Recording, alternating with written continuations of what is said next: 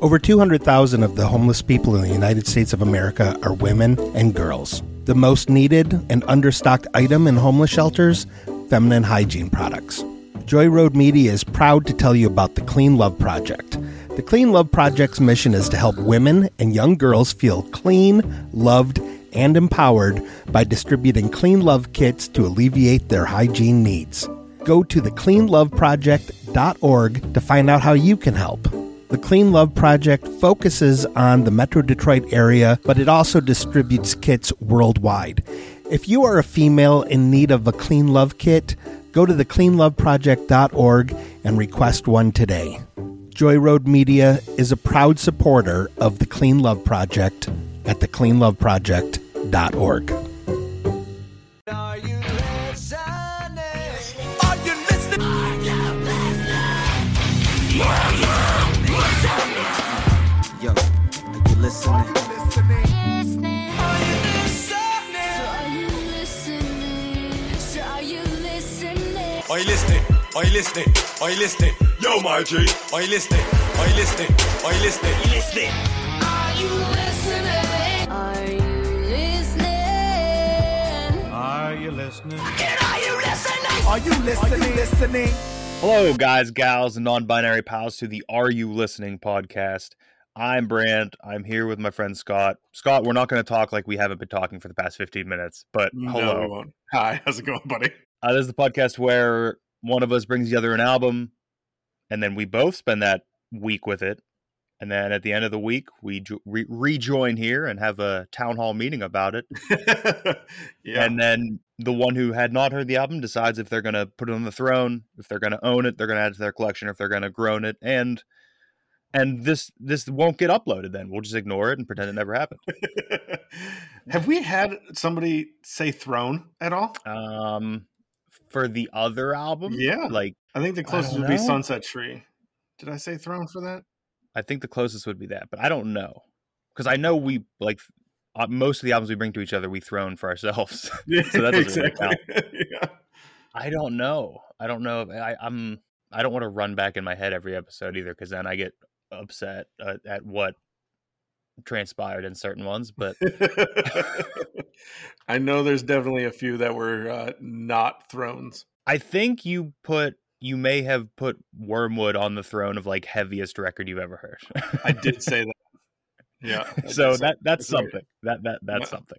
But today we're here to talk about a one Arch Enemies album, Doomsday Machine. Scott, coming into this, were- did you were you familiar at all with Arch Enemy as a band, as a name, anything? I knew a little bit about them. Like I knew the name and I knew that they had a female singer or vocalist.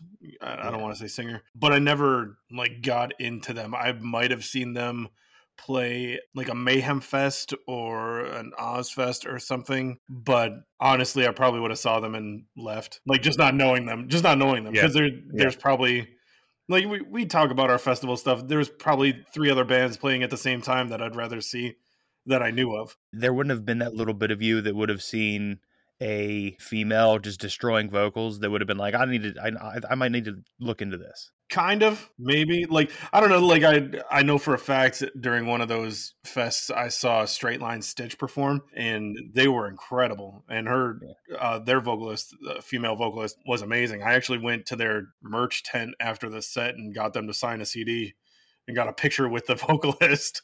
yeah, I was that guy. There's a lot of sick female heavy vocals out there, but the the bummer is that they almost have to be so good to like get that attention. Like they, Yeah. it's just it's still they're still very much the minority in the scene and all that. But I think it was Walls of Jericho that I saw. Which, by the way, Walls of Jericho has had a really weird name ride because when I bought the shirt, it was for the band and nobody would recognize it at all. Mhm. And now there's a point where people like know Chris Jericho enough that they are like, oh, they think it's a wrestling shirt, which Oh, is right. not.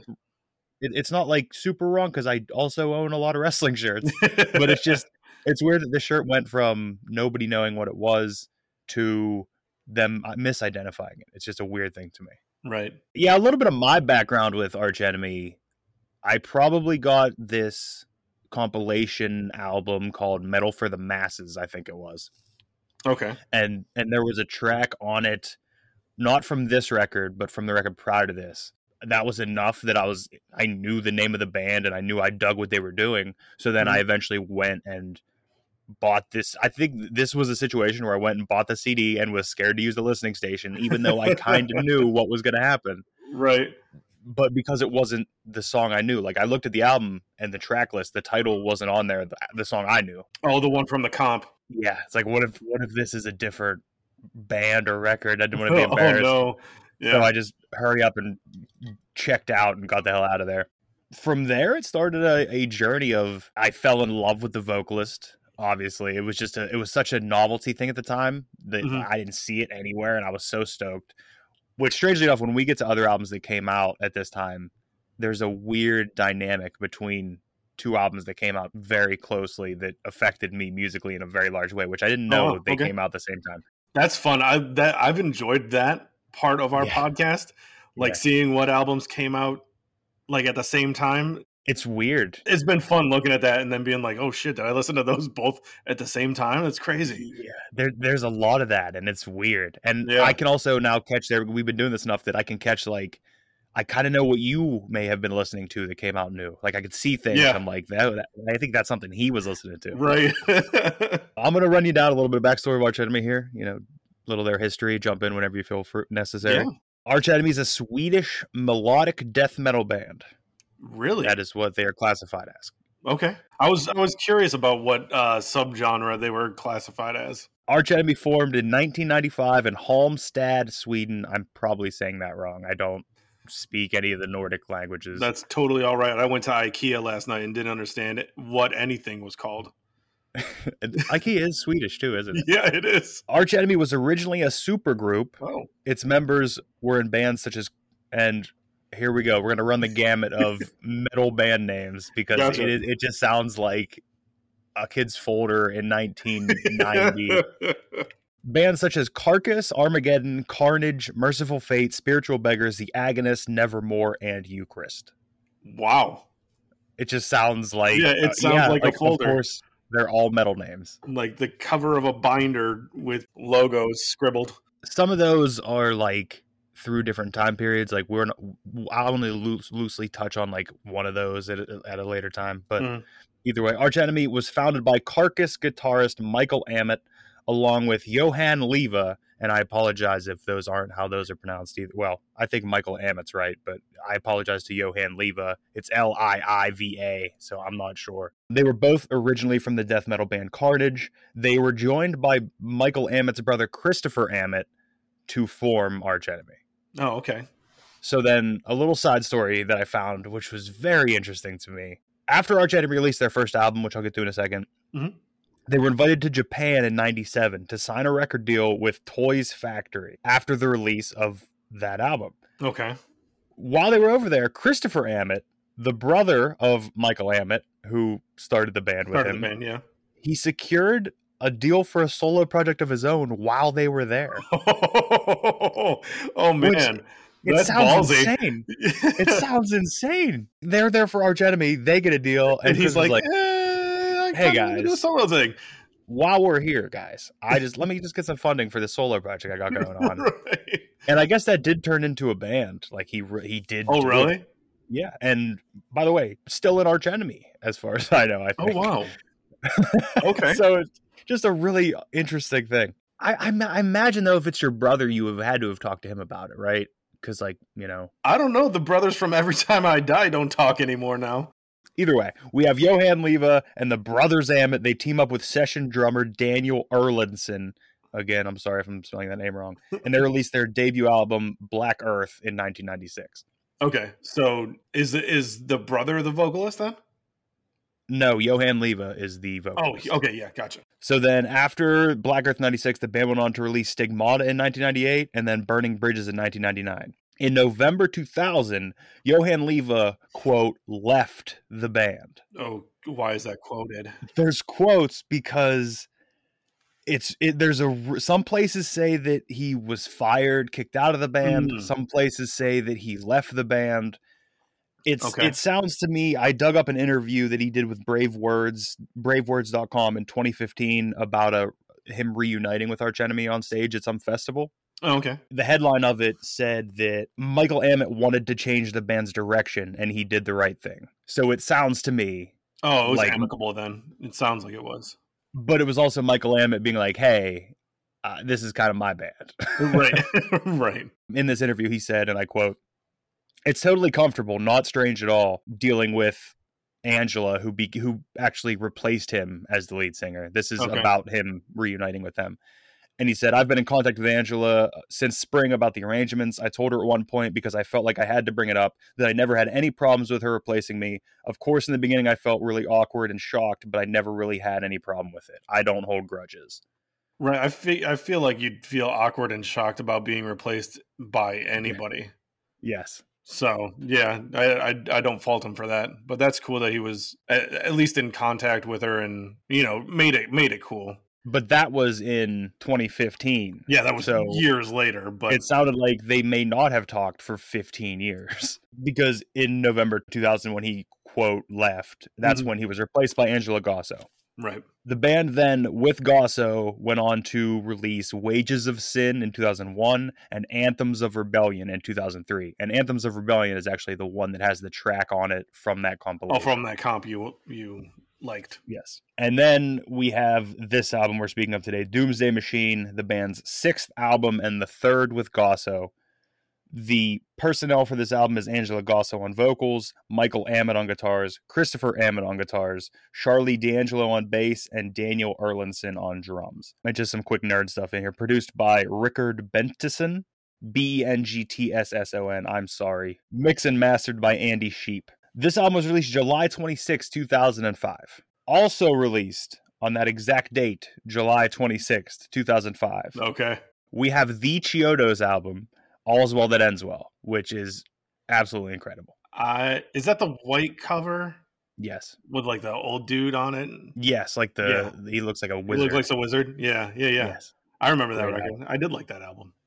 Also released July 26, 2005, Jeezy's, uh, known at the time as Young Jeezy, Let's Get It Thug Motivation 101.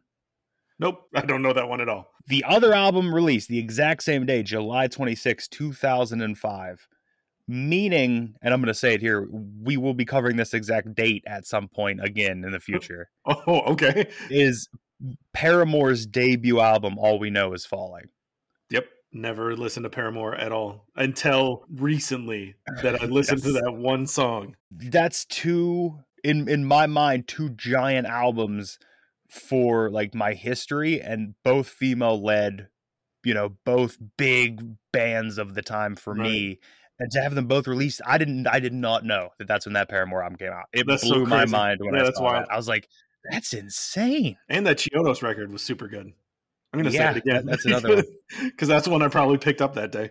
And then also released in July of 05. On July 5th, we have, and I've seen this around everywhere, and this was actually the top rated album of this month, like from the releases. Oh, okay. Illinois, Oh, Sufjan. Sufjan Stevens. Illinois. Sufjan Stevens, Mhm. Illinois. Yeah. It, I, uh, have you listened to it? Is it good? Yes, I have. It's very uh, singer songwriter, indie, kind of Andrew Bird, Bright Eyes ish. But like, Conor it seems everybody says it's a masterpiece, and like it just So he started a project where he was going to do, going to go to each of the 50 states, record an entire album based off of stories and tales from each state and put them out. So he did Illinois, he did Michigan. I'm trying to remember any other states that he did. I can't remember now. why did he stop? I think he realized how big of a project it probably is. Because I'm, I'm in damn for that. albums. I'm, I'm in for that. I like Yeah. that whole idea. But Yeah. now that now that I know that there aren't going to be 50, I don't even want to dive in. that he's put out records after that that didn't have anything to do with I like the parameters state. of them being of the states. I like those parameters. Give me give me a box. Put put the album in a box for me. I'm I'm good to go. Here's one instance of something I know you were listening to at Mhm. least very soon after this, if not when it came out. Okay. July 12th, 2005. We have the Black Dahlia Murders Miasma came Yep. out. totally listen to that. I, Loved knew- it. I saw it. I was like, that. There's one. There's one. That You- was a big one for me too. I love. That's Okay, my one just- album. I was just gonna say you've listened to them, correct? I've listened to that one, Okay. and then whatever one has green on the cover. That's not a Black Dahlia Murder album. That's an As Blood Runs Black album. Don't worry. I was gonna say their last one, Verminous, has green on it. I may listen to their first two then. I don't know. But I have listened to that album at least. And then on July 19th, another album that came out, All Time Lows, The Party Scene. Never listened to All Time Low. I don't think I think I listened to their first album just recently. pop punky, right? Very, they're very pop punk. I think Okay. they were like considered one of the big ones for a while. I oh, believe. Oh, really? Okay, I, t- I totally missed that then.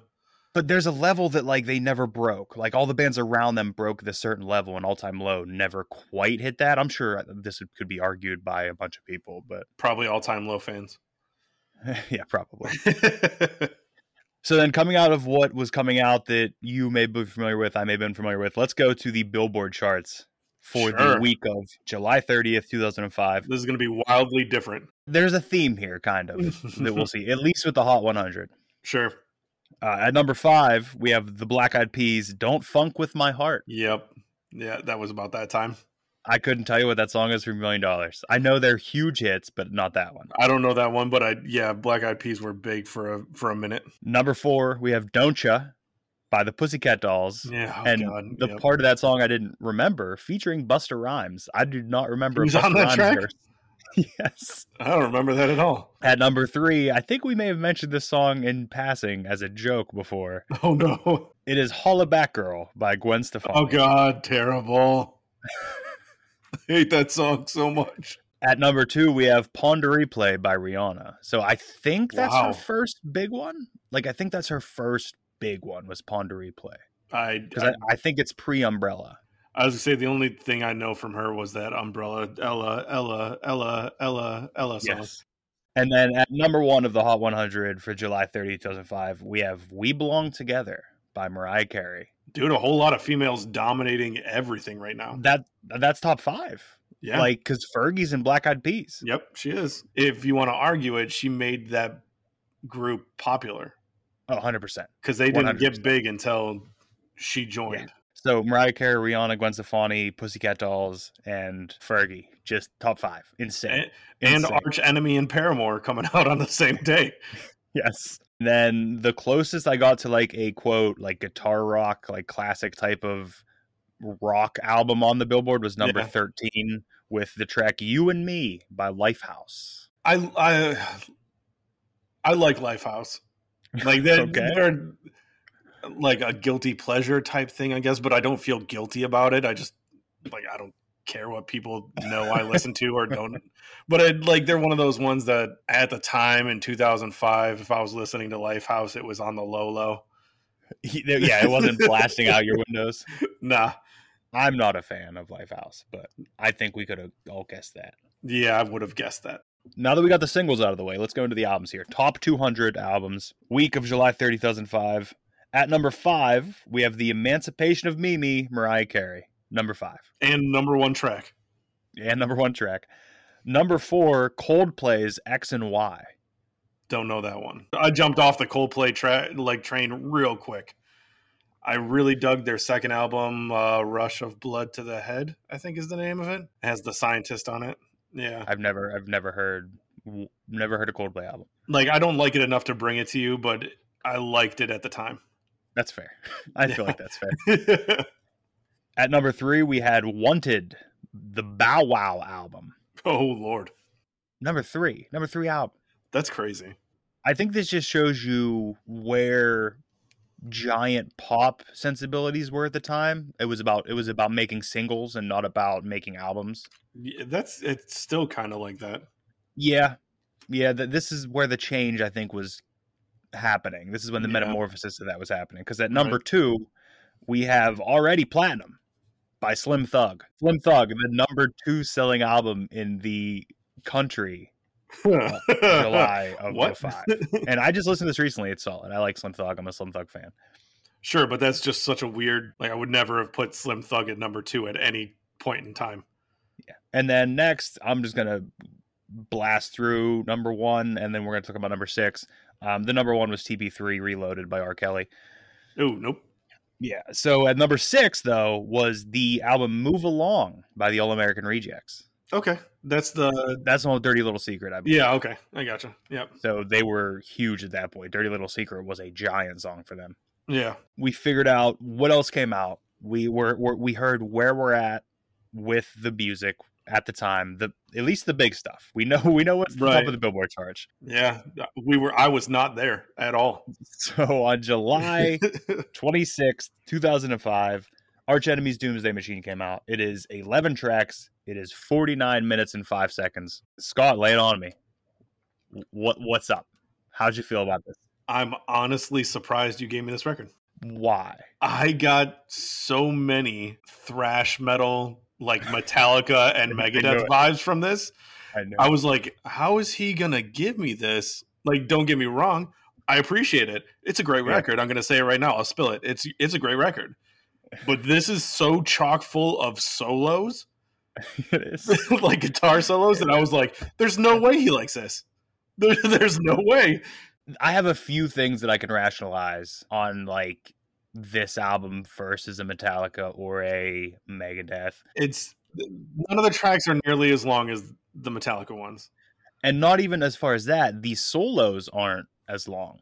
Like Right. when there's a aside from an instrumental track here or there, the solos are Two, it has two instrumental tracks. Master of Puppets had one. yes, but the solos are so shorter to me. They're and it's not just mindless shredding for 25 minutes. And there's something about it to me. I think what sounds so spectacular to me is it's clearly two brothers who know how to play guitar very well, Oh yeah, just playing with each other, like the Yeah, same lick at times. Just You'll see just that in my notes.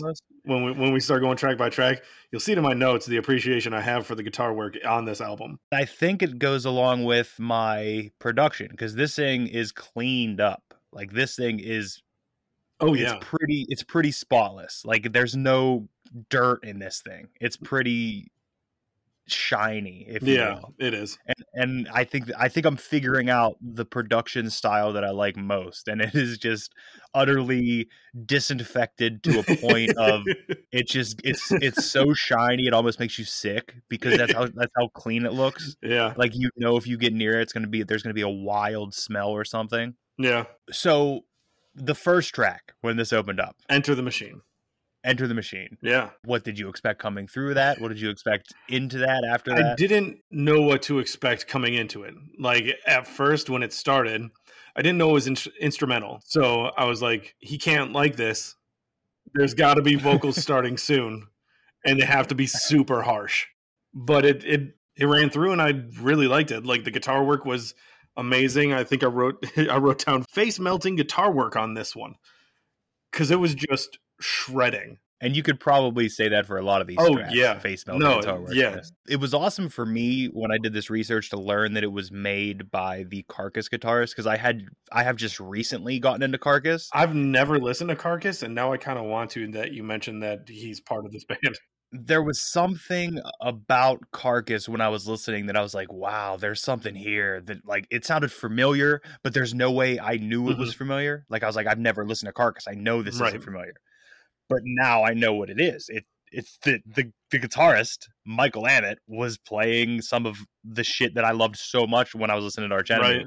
that I hear it in Carcass a little bit, even though they're different genres of bands, you Okay. could argue. Uh, second track, "Taking Back My Soul." Uh, wrote down as if internal wounds wouldn't bleed, wouldn't hurt me is a really amazing line. What was your first reaction to the vocals before you get into the lyrics? If I hadn't known that it was a female vocalist, I wouldn't have thought anything about it. Yeah. She's unbelievable. She's absolutely Yeah. unbelievable. I did say the song structure here kind of gives me a Metallica slash Megadeth vibe. The guitar solos rip. But now a lot of what I said about like Metallica when we were doing that is I it- how much better to me it would have sounded with Yeah. a harsh vocal. Yeah.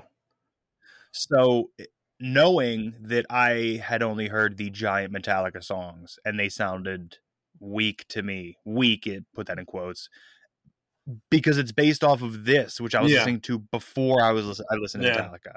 So it's hard for me to be like, yeah, that's the heaviest thing in the world when I know I'm listening to that, but with Right. harsh vocals and with like, I, it's just that's where my yeah, no, I totally at. get it now because musically, this album sounds a lot like the thrash from back then. Well, all those bands are so influential. Like Yeah. it's gonna be we're gonna be hard pressed to go into a metal album post 99 that is not going to have some semblance of a Metallica, Megadeth, Anthrax, Slayer Yeah. influence. All four of those. It just it just huge. surprised me was all. That's, that's all I want to hear. That's what I'm here for. I, I was just surprised that you gave me this record, just musically. Unless I'm Yeah. wrong, I, I'm I'm remembering. I think the album before this one, Anthems Mhm. of Rebellion, is is not as soaring as Yeah. this one. Like it's not as. It doesn't feel as Okay. flighty. Like maybe there's less less solos or something. And and I knew that that might be more of an indication of who Arch Enemy is as a whole, at least for most of their career. But this album is one that I had the most history with. This is one I bought on CD. This is one I spent uh, many hours listening to on a supposedly anti-skip CD player in my pocket. They all were, and they never were. And I, I still love this album. And while I was listening to it, I was like, yeah, he's going to call me out on this. He's going to call me out on this. He's going to call me out on this. But it didn't take away my Oh, no. I still Uh, yeah, no, I. I wouldn't think to to take anything away from you with this record. Yeah, it's the brothers together. It's so It's clean. just that surprised me a bit. if I get a surprise, that's all I care about. I'll even take I'll take groans all day if I. Get oh no, it's not. It's it- like I said already. like this is a great album. Next up, Nemesis. The solos in this track remind me so much of Euthanasia. I love the tempo switch ups in this song. Uh, her voice is killer. That little quiet break toward the end where the drums slowly come in is such a great moment. What is that weird noise at the end? Yeah, I don't know what the weird Yeah. is either. This is the track that I would play for people to show them who Angela Lagosso was and what she was about. Like, there's a video for it. The Nemesis video is the probably one of my most watched music I music did videos end up watching ever. because I was like, after I listened to the whole record and already had my opinion about it, Yeah. I wanted to to watch a video, and that was one of the videos I watched. So would that have been the first time you saw what Angela Lagosso looks like? I don't think so. Like, I, maybe at some point a couple years ago, I might have watched an Arch Enemy video that I don't recall. But I guess I would go into this now. I have it in my cleanup notes for after the end. But They switched up vocalist, right? Angela Lagosso resigned from being. She stepped down in 2014, Okay. but she remained the band's manager. Oh wow, wild. So that's why in the interview with Johan Liiva, he was talking to Angela because she was the business manager. So he she had to set up the band meeting with Oh him. wow, crazy. And she, and Angela actually brought in Alissa White Gluz.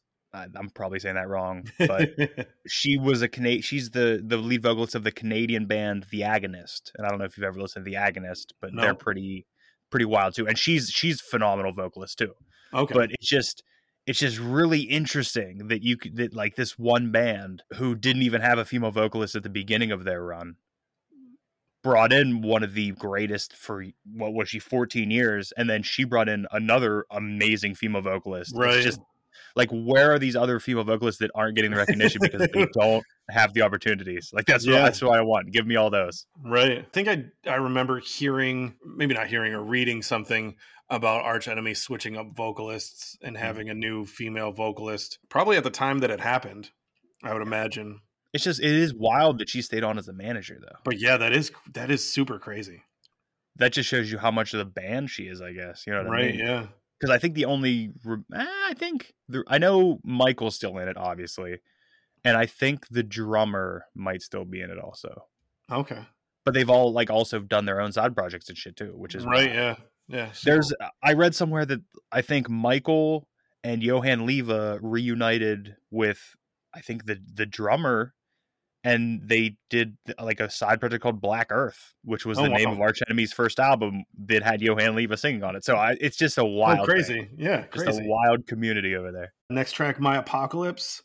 There's this amazing kind of choral sound before the chorus that sounds super cool. That clean guitar break was so unexpected, kind of reminded me of something that would come from Master of Puppets. To end with that sound was all I needed. Great ending to that track. I don't have anything like to add to any of these because Right. it's it, like it, I I love every one of these tracks and it's really something that's hard to get across. You couldn't really explain this to somebody. hmm you could try, but the sound that they format sounds so large for what Yeah. you would expect it to be. And I, I guess that's the same sound that Metallica has. Like they're, they're just a very large sound. Right. I think, and I think that's what's bringing me back to that Metallica vibe. Just the huge, huge sounds, and then the switch ups a little bit. Like I said about my apocalypse, like it, it tones it down for a second, and that kind of reminded me of Metallica a bit. And yeah, but it came back and really good. I really liked it. And just the precise, flawless drum work, right? Oh God, don't don't start in on that. I mean, that's what anytime I hear precise, flawless drum work, I think of Metallica, right? I thought that's what we all did. Not at all. Carry the cross. the Next track. I'm feeling super comfortable in this record. I like that sound. I feel the same way with this track too. I feel carry the cross, like the way it starts with the. There's a name for that kind of picking and whatever's going on, but I, I like it. I like it a lot. Uh, it's a great mix of heaviness and thrashiness. If I didn't know any better, I probably wouldn't have been able to pick out that the vocalist is female and the guitarist. I, I said I didn't know it was two, so I said the guitarist is phenomenal. But seeing that it's two, they are both phenomenal. Yeah, they're both just shredding together. It's insane. Yeah, Like it makes it sound so much bigger because it's it's two guitarists playing the same exact fucking thing over top of each other. yeah, I, I love that. I love that. It's a great layer, and it's a layer that that can be done in just layering in a studio, but it But it, Sounds- it doesn't. It doesn't sound the same. It doesn't sound No. right. it sounds when you it much studio. larger when it's two guys with the same blood in their body. In my head, them being brothers makes it better. I don't know It- why. It just makes it better. It, it has to. It has to. I Am Legend Out for Blood. This song lyrically is what nightmares are made of. Musically, I love it. But you weren't you weren't into the nightmare in, induction. I was just like, holy shit, this is this is dark. Skeleton Dance. I love how this track comes in. Everything about the intro is phenomenal. Opening riff is great. The guitar work on this song is amazing. At a certain point in this record, I forgot the band has a female vocalist. That's kind of a running theme for me on this because I see that. like I see yeah, that. it just doesn't like I always forget like mid song. and not saying that it not saying that it even should matter. No, just it doesn't. be- It, because she is uh, you know so good at what she does in a in a traditionally male dominated Yeah. world. One hundred percent. Yeah. Like I would forget about it, and then I'd remember, and I'd be just like, it would take me by surprise, Yes. Uh, all over again, like every single song, and just be like, "Wow, she is just amazing at what she's doing." I had her poster on my wall. Yeah, she's phenomenal. I had a poster of her right beside a big poster of Brody Dalle. Is that Distillers? yes, yes, it is. Okay, that's what I thought. Have you I listened really- to Distiller's record? I uh, not a whole record. I think I listened to like a track or two. Mark it in the books, ladies and gentlemen. this is the first episode that I'm able to put something on the list before Scott can. Hybrids of Steel. The way this started off, I would have been disappointed if it wasn't an instrumental. Sounds like it should be in a Guitar Hero game. Very Joe Satriani feeling. I don't know if you've ever listened to Joe Satriani. Never to like an extent that people who are fans of Joe Satriani would. right. but I've definitely heard like a a, satur because it's kind of like a a toned down, and I'm gonna pronounce this wrong. Uh, Yngwie Malmsteen, yeah. Yeah. like Yngwie Malmsteen is just kind of shredding nonstop, whereas Satriani's a little more He's a little more structured Musical? about it. yeah, Yeah. structured. Might be the Yeah. word. Yes. Yeah. So I definitely got that feel for this song. this song soars immediately. Like Yeah. it, it's like it makes you feel like you know slingshots at the beach. yeah. Like you sit in it and you don't wait until it snaps. It feels Yeah. like it's it releases you and you just it's that instant into the air. it's that instant that you get released and you're just like ah! Like I could see that first note being played when Spider-Man shoots his web and like does the the, the old like leap right forward. yeah It's that sound. It's, and, it's, it, and then it just keeps you flying through the air. It this stuff is it's played at such a height. It feels like it's played above buildings. Like it doesn't feel like it should be Right. ground yeah you're definitely a soaring hawk Yes. next up mechanic god creation the song gives me strangely familiar vibes it might be from the egyptian sounding guitar part kind of reminding me of what the offspring used to do i'm also getting some pantera dimebag darrell vibes and it didn't seem like it was six minutes long Like it, it seemed shorter than six minutes. That's hundred percent where I'm at with that because you Yeah. know a six minute long song. I saw I saw the time on this track and I was like, this is instantly not going to be his top three song. I mean, I can tell you it's not. It's not on my top. Yeah, I know. but no, it doesn't feel. Nothing on this album feels longer than That's that's my wrap up. four minutes. Yeah, nothing on this nothing on this record. This record itself doesn't seem as long as it actually is. No, because I think it's moving at such a pace that it feels like you're moving faster. Yeah. I think it's all the switch ups musically in the songs that keep it moving And keep what feels feeling fresh. Yeah. Machtkampf. This feels like some kind of crazy revenge type song, and I really dig it. Well, Ma- Machtkampf, man, German. Yep.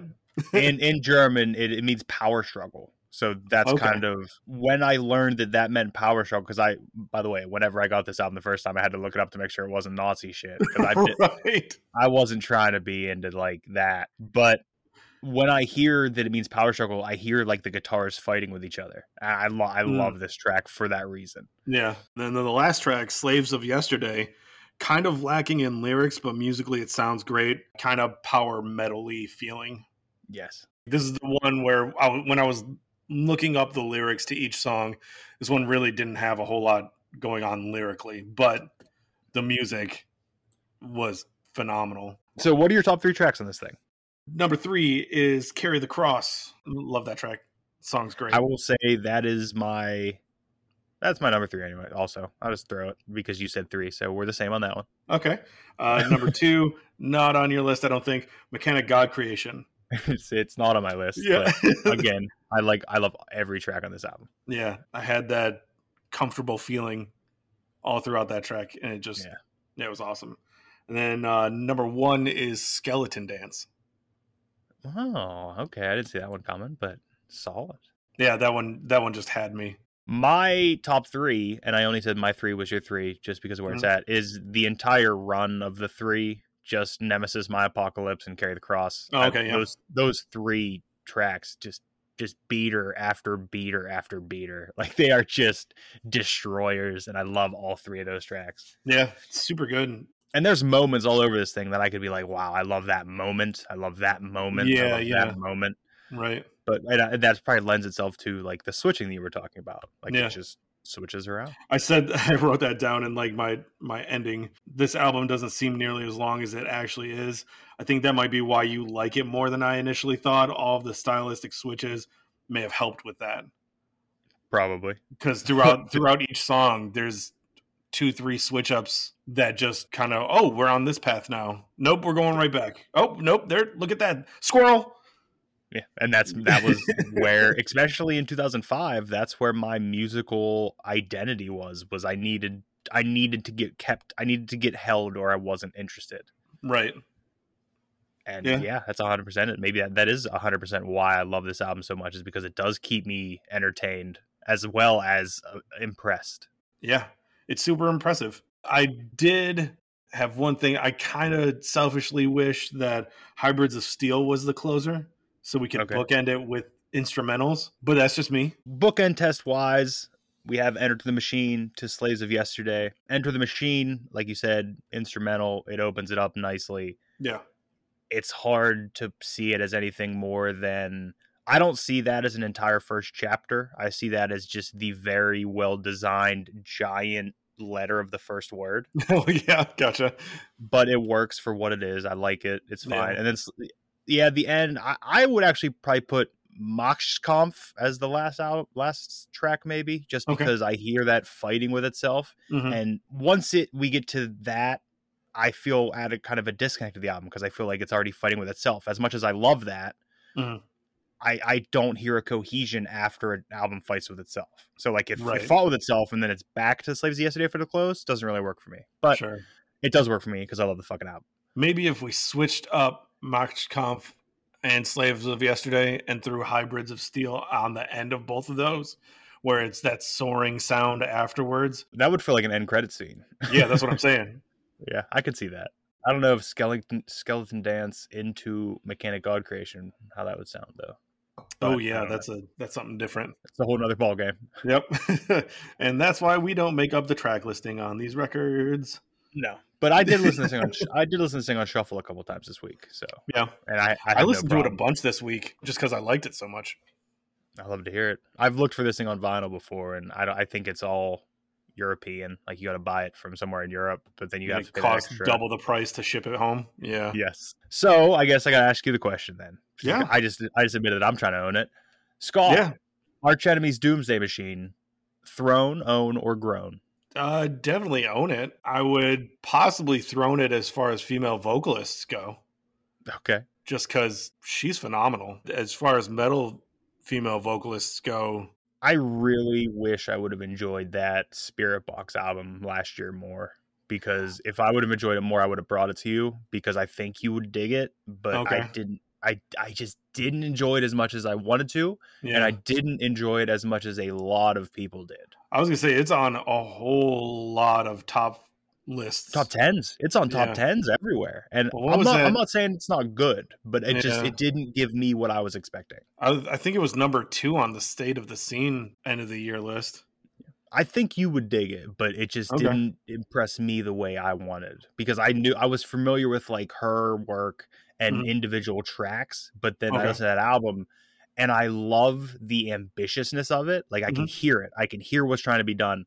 And every bit of it, I'm like, this is an incredible piece of artwork. It's just not what I wanted at the time. Like maybe if I revisit now, it'll be exactly what I want. But Right. at the time, I was listening to some weird stuff, so that may have affected it also. well, maybe I'll give it a listen and, and let you know, but uh, it wasn't anything on my radar at all. Even though, it, yeah. I actually I think it wasn't on my radar because it was super hyped. Like everybody was hyping up that record, and I was just like, uh, it can't be that good. Yeah, that may have been the problem for me too. Like maybe Yeah. it was hyped up so much I listened to it and expected a lot more. But it was good. It just didn't blow my socks off like I thought it was going to. Right, right. So a little cleanup here after you threw this in the own category. Yeah. Uh, after releasing two more albums with Angela Gossow, she stepped down in 2014, as I said, to remain the band's manager. And then she welcomed new vocalist Alissa White-Gluz of The Agonist into Arch Enemy. They then put out two more albums with her, and they have one more coming this year. Oh, cool. That's so cool. Arch Enemy still very much around. Arch Enemy still very much a band, and still powerhouses in my opinion. Awesome. I'll have to listen to something with the new vocalist and see if I like her as much. I, I mean, she's phenomenal, but Mhm. it's also very much still Arch Enemy. Other than this album, Scott Doomsday, you said you listened to this a lot this week. What else were you listening to? Uh, record of the week this week. I, I took it back quite a ways uh, and listened to the self-titled record from Third Eye Blind a lot this week. So that's why you asked me about Third Eye Blind this week. It. I think we were listening and heard a track off of Emily's Pandora while we were driving to get dinner one night. I was like, oh man, I kind of missed Third Eye Blind. Is that the album with Jumper? hmm Was there any other hits off that album? There was like five hits off that album. All right, are there any hits I would have known off that album? Probably Because as far as I know, Jumper's the only song by Third Eye Blind that I think I know. there's at least one more song that I think you know. Semi Charmed Life. Oh, I, yeah, I know that song. Yeah. Definitely And that then- track. Then How's It Gonna Be is the other big one that they had. I don't know if I know that one. I think I like those other two Third Eye Blind songs, but I don't know They had if you eventually bring me an album. I'd be interesting to know how I feel about a whole album of that. we might get there. I, I'm thinking about it, but this is the only Third Eye Blind record that I know at all. I don't know why I stopped with their self titled and just was like, okay, that's enough for me. Have they put a lot of? Are they still together? And Yeah, they just came out. They're coming out with a new one this year. I think. oh, I think I saw that when I was looking because I was looking up the rest of their discography and I what think happened? there's one coming out. I feel like they were set to be big. What happened? They just stopped. Uh, they I think they stopped putting out singles, like huge singles. Are the Goo Goo Dolls still together? Because in my head, Third Eye Blind and the Goo Goo Dolls are. Very somehow. similar. I don't know if they're still together. They had a whole wild career before they got big, though. Who the Goo Goo Dolls? hmm They had like three records before. They had four records before uh, their big record came out. Iris might be the only Goo Goo Doll song I know. Oh man, I might end up giving you a Goo Goo Dolls uh, record then. Oh, I've definitely never listened to a full Goo Goo Dolls record. I promise you that. I mi- I might throw that on the list then. Well, couldn't make it through a whole fucking episode without you putting something on the list. well, that was your own. That was your own fault. That was, I talk myself into a corner every time. you you totally do. I, I will direct a conversation down a dead end. I see where it's going, and I still got to be like, never heard of that, never listened to that. My record of the week is the newest offering from a Mr. 2 Chainz. Dope Don't Sell Itself is the name of the record. It's very quick. It's only like 12 tracks, I think. It, there's like two skits on it. Oh, okay. It's 2 Chainz being 2 Chainz. It's opulent. It's it's it's in your face, but it's also sounds like you might be taking a nap. I love Oh, wow, everything about okay. 2 Chainz. If I were to say anything negative about it, there's like not a lot of cohesion. Like you go from track to track, and it's just like, yeah, this is a good 2 Chainz track, but it sounds so much different than the last track. Oh, okay. Well, I, that's kind of the way the world is going now. Yeah. Yeah, Like you just throw so much different variations on everything. I get it, Well, but Even starting in 2005, like we ta- just talked about, Mhm. singles were huge. Records were not so much. Yeah. It's kind of the start of the singles taking over. And now with TikTok and everything, singles are what makes the world go round. but it's also wild that like the singles are still made to sell whole albums. I mean, other unless you're a Drake or a Justin Bieber, who yes, that one single was going to get you a lot of streams, but that's the only way you're going to make money off a stream. Like they don't make Yeah. money off streams. No. It's insane. Did you see that? Uh, I think it was T Pain who did a whole thing about how much you get paid per stream and stuff. Like it's oh, no, I didn't. I imagine it's like a fraction of a penny per stream. Oh yeah, it's it it was wild. Have you listened to T Pain? Have you listened to Mm-mm. that album Epiphany? Nope. Not a Oh. single T Pain record. I have never gotten your opinion or found out how you feel about like over the top sexual R and B rap. It may be a weird situation a whole week when we get into a T Pain record and it's just him talking about licking a girl's stomach in a whole track. Oh, Lord. So we've covered this week's album, Yep. Doomsday Machine. Yeah, super good. We've covered our individual records of the week. Yep, we did. So then the only thing left to do is for you to tell me what we're listening to next week. Yeah. So next week is special, at least when this this episode goes live. My son's 13th birthday is coming up and he requested us listen to an album for him and do an episode for him. And that means he's coming on to fight over his opinions. No, he, he will not be fighting. He wanted us to listen to the newest record that we have covered on this show. Oh, It came out last year. wow, that is new. It is Weezer's second record from 2021, Van Weezer. It's the Van Halen one. The thought I the, the one I thought was a Van Halen record. Yes, yes, it is. And he is completely prepared for you to hate it. So, Okay, I'm glad. I'm glad we're on board. I'm glad he asked to be disappointed on his birthday. That's great. I'm excited to listen to the album. I've never listened to a Weezer album. I know Beverly Hills. I Yep. know Hash Pipe, and I think that's it. and those two songs are off the same record. So, And I've never listened to another Weezer song. So which is crazy to me. this should be interesting because I, I I don't I don't know if I have an expectation of Weezer, but I also don't know if I don't have an expectation of Weezer. If that makes sense. The wild thing about Weezer is they kind of change up their styles almost album to album. So, If I don't hear a cover of Panama on this thing, I'm already voting it down. So you're not going to hear a cover of Panama. then I'm out. I'm already mad. I'm already gonna ground this thing. oh, man. No, I'm gonna, I'm excited to listen to Van Weezer. If for nothing else, I could tell people I'm listening to Van Weezer because I think that's go. funny. It I think it's a funny name. And then after this, we're just gonna go to a long string of like we're gonna listen to the Foo Fighters disco album. Actually, now that I've listened to the Foo Fighters, I'm listening to that disco album. I haven't listened to it. I I kind of got scared. I'm going for it. I'm actually- downloading it today. I haven't listened to that, and I haven't listened to their latest record either, "Medicine at Midnight," uh, the one that came out two years ago now, I think. I'm all right on that, but disco, I'm gonna give a go. It's what I'm gonna try.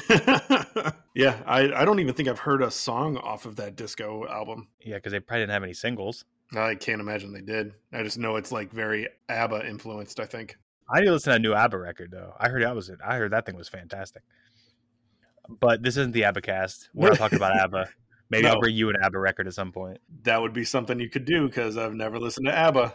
Have you ever seen Mamma Mia? No, What if I just brought you? What if I brought you the Mamma Mia soundtrack without you seeing the movie? Just the soundtrack. You could do it. I've never seen the movie, so that would be so great. I went and saw the second one in theaters. That's how much I was into that. uh, my mom and my sister have, I think, have seen both those in theaters, and then have gone to like the musical, the stage musical production. Yeah. Yeah. yeah, Next week, Weezer's Van Weezer. yes, sir. Um, follow us on Twitter at AYLPod. Yep, Find us anywhere podcasts are available. We're available everywhere podcasts are available. we're there. Drop us an email at are you listening dot pod at gmail.com. Did I get There it right it is. for once? Yeah, you totally did. I, I I botch that one every time. Uh, we have a Facebook group that the link will be in the show notes. You got something else? You got anything to add, Scott? N- uh, no, thank you guys for listening. Of Uh, course. Thank you for being a part of our our podcast journey. We appreciate it. Uh, it's super fun to just sit down and talk to a friend about music, uh, and it's it's really really wild that people are listening. I agree. It is it is wild. Even Yeah. if it's even if it's like sixty percent that Metallica episode that I have created villains. you you are the villain. There's gonna be times. There's gonna be a time at some point, just because that Metallica episode, I'm gonna be at like Walmart talking to somebody. They're gonna recognize your voice. hey, you hated Master of Puppets? and I'm gonna turn, and it's gonna be an 85 year old man in a leather jacket and a scooter, and I'm gonna have to get physical with this man. well, it's a good thing that only two percent of our audience is sixty plus. So Yeah, they're both the ones coming for me. they're looking for you. They're gonna hunt you down. I'm just gonna have to change my voice. I'm gonna have to start throwing it like a ventriloquist when I'm out. Scott, thank you for the conversation. oh, thank you, buddy. And um, are you listening? Are you listening? Chiodoses, Chiodoses, Chiodos, Chio. Get out! We had we had meatballs for dinner.